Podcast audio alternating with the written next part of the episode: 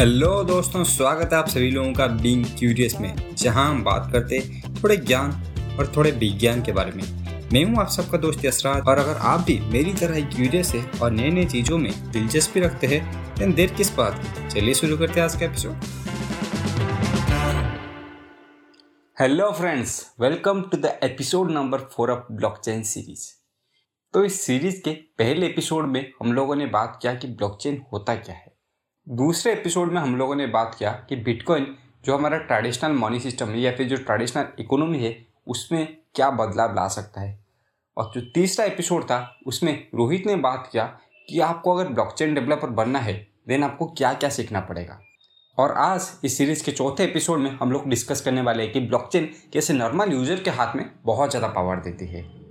तो चलिए, बिना किसी देर से शुरू करते आज का एपिसोड। तो पहले डिस्कस करते हैं कि अभी जो एग्जिस्टिंग सिस्टम है, उसमें पावर कौन कंट्रोल करता है? तो एक्चुअली अगर सिंपल लैंग्वेज में बोलूँ देन दो लोग पावर को कंट्रोल करते हैं, या फिर दो एंटिटी पावर को कंट्रोल करते हैं। एक होता है जो बड़ा बड़ा ऑर्गेनाइजेशन हो गया गूगल फेसबुक माइक्रोसॉफ्ट ऐसे ऑर्गेनाइजेशन पावर को कंट्रोल करते हैं, जो कि सोशल मीडिया का पावर हो गया, जो कि इंटरनेट के ज़माने का पावर हो गया। जो हमारा ट्रेडिशनल पावर है, वो हमारे गवर्नमेंट कंट्रोल करते हैं, जैसे कि मनी का पावर हो गया, या फिर किसी डिसीज़न लेने का पावर हो गया, वो ये लोग कंट्रोल करते हैं।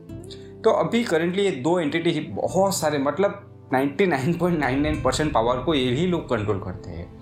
और जिसका जो नुकसान है, वो पूरा का पूरा हमारे जैसे कॉमन मैन को होता है। तो आप लोग अभी सोच रहे हो कि नुकसान क्या होता है?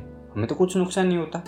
तो मैं आपको कुछ एग्ज़ाम्पल देता हूँ। तो लेट से आपने कुछ पोस्ट किया और फेसबुक को वो पोस्ट गलत लगा। फेसबुक को लगा कि वो पोस्ट सही नहीं है। वो कुछ उनके कम्युनिटी गाइडलाइंस को वायोलेट कर रहा था। तो वो लोग क्या किए कि आपके पोस्ट को लोगों ने डिलीट कर दिया। लेकिन आपका पोस्ट शायद सही हो सकता है। मैं नहीं बोल रहा हूँ कि आपका पोस्ट सही होगा। आपका पोस्ट शायद सही था। लेकिन शायद तो फेसबुक को किस तरह से या फिर फेसबुक के बिज़नेस को किसी तरह से हर्ट कर रहा था। इसीलिए उन लोगों ने उसको डिलीट कर दिया। आप जैसे स्मॉल क्रिएटर का बात तो छोड़ ही दीजिए। बड़े बड़े क्रिएटर्स जैसे कैरी मिनेटी का वीडियो भी लास्ट डिलीट हो गया था। क्योंकि उन्होंने टिकटॉक के अगेंस्ट कुछ बोल दिया था। तो ये सारा चीज़, ये बड़े बड़े कंपनीज़ कंट्रोल करते हैं इंटरनेट की दुनिया में और जो फाइनेंस का दुनिया है या फिर जो डिसीज़न मेकिंग का दुनिया है, वो हमारा सारा बड़े बड़े गवर्नमेंट्स कंट्रोल करती है। तो इसके वजह से कॉमन मैन को या फिर कॉमन मैन का जो स्पीकिंग एबिलिटी है कॉमन मैन का जो राइट्स है, वो सही से एक्सप्रेस नहीं हो पाता और कहाँ कहाँ पर कॉमन मैन को बहुत ही ज़्यादा लॉस देखना पड़ता है। तो अभी देखते हैं कि ब्लॉकचेन इस इशू को कैसे सॉल्व कर पाता है। ब्लॉकचेन सिंपली क्या करता है कि ब्लॉकचेन जो मिडिल मैन था ना, जो कि एक ब्रिज की तरह काम करता था, वो कोई गवर्नमेंट हो जाए या फिर कोई बड़ा कंपनी हो जाए, उसको निकाल देता है ये पूरे सिस्टम से। एक क्रिएटर और एक कंज्यूमर तो ये दोनों के बीच में और कोई नहीं रहता। तो जो ट्रांसपेरेंसी है, वो पूरा रहता है और ऐसा नहीं कि कोई एक डिसीज़न मेकिंग को इफ़ेक्ट कर रहा है। तो अभी आप लोग सोच रहे हैं कि तो अगर ऐसा हो रहा है देन अगर कुछ गलत हो गया देन क्या होगा? और डिसीज़न मेकिंग कौन कर रहा है? क्योंकि कुछ ना कुछ डिसीज़न मेकिंग तो चाहिए ही चाहिए। हाँ आई एग्री डिसीज़न मेकिंग चाहिए। इसीलिए ब्लॉकचेन में है स्मार्ट कॉन्ट्रैक्ट ये स्मार्ट कॉन्ट्रैक्ट क्या है? इसके बारे में रोहित बहुत ही डिटेल एपिसोड बना रहा है, जो कि इसी वीक रिलीज़ होने वाला है। अभी इसको थोड़ा शॉर्ट में समझ लेते हैं। तो स्मार्ट कॉन्ट्रैक्ट सिंपली कोड है, जिसमें लिखा गया है कि अगर ये चीज़ होता है देन ये चीज़ एग्जीक्यूट होगा। यानी कि अगर ये आदमी इतना व्यूज़ ला देता है और इतना सब्सक्राइबर ला देता है देन हम ये चीज़ एग्जीक्यूट करेंगे।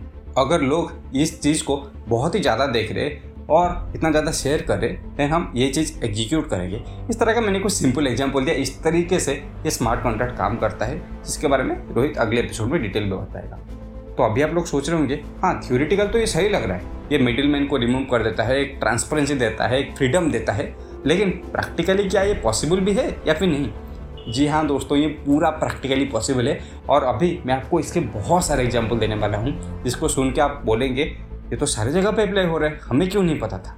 तो चलिए, बहुत सारे एग्ज़ाम्पल देख लेते हैं इसके बारे में। तो पहला और सबसे मेरा जो फेवरेट इंडस्ट्री है, उसका नाम लेना चाहूँगा म्यूज़िक इंडस्ट्री क्योंकि म्यूज़िक इंडस्ट्री में आप लोगों को लग रहा होगा, जो सिंगर है या फिर जो प्रोड्यूसर है या फिर जो राइटर है, वो बहुत ज़्यादा पैसा कमाते होंगे। लेकिन नहीं ये बहुत ही कम पैसा कमाते हैं। अगर आपको इसके बारे में डिटेल में जानना है ना, मैं नीचे एक यूट्यूब वीडियो का लिंक दे रहा हूँ। आप जाके उसे चेकआउट कर सकते हैं। उसमें मैंने डिटेल में बताया कि इंडस्ट्री किस तरीके से काम करता है।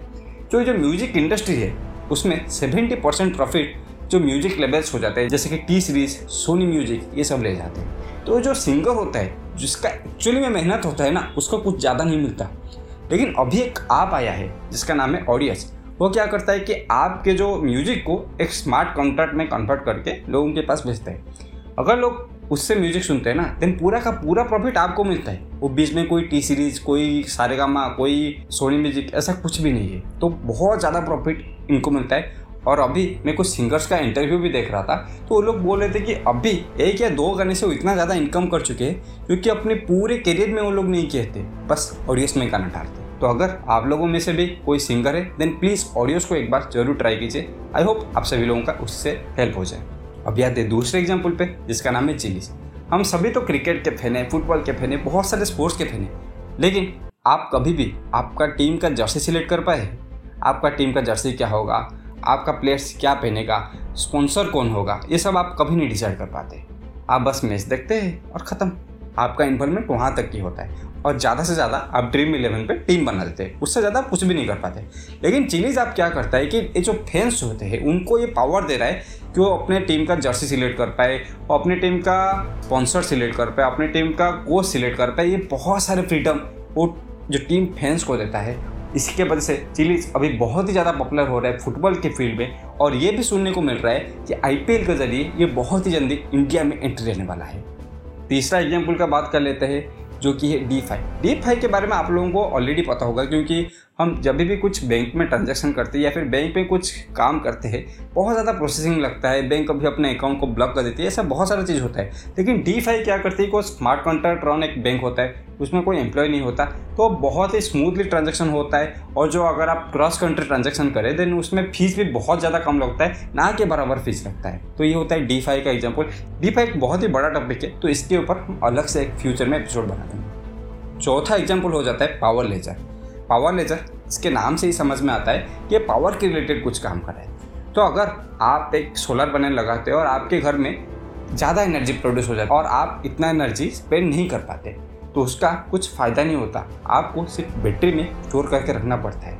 लेकिन पावर लेजर क्या करते हैं कि उस एनर्जी को आप अपने पड़ोसी को दे सकते हैं और उससे कुछ पैसा ला सकते कोई रास्ते में जा रहा है, उसका इलेक्ट्रिक कार को चार्ज करना है, आप उसे भी दे सकते हैं उसे पैसा ला सकते तो उस एनर्जी को आप यूज़ कर सकते हैं। तो जितना सोलर पैनल का यूज़ बढ़ेगा तो पावर लेजर का यूज़ भी उतना ज़्यादा बढ़ेगा और लोग एक अलग तरीके से पैसा भी कमा सकते हैं पावर बेचकर।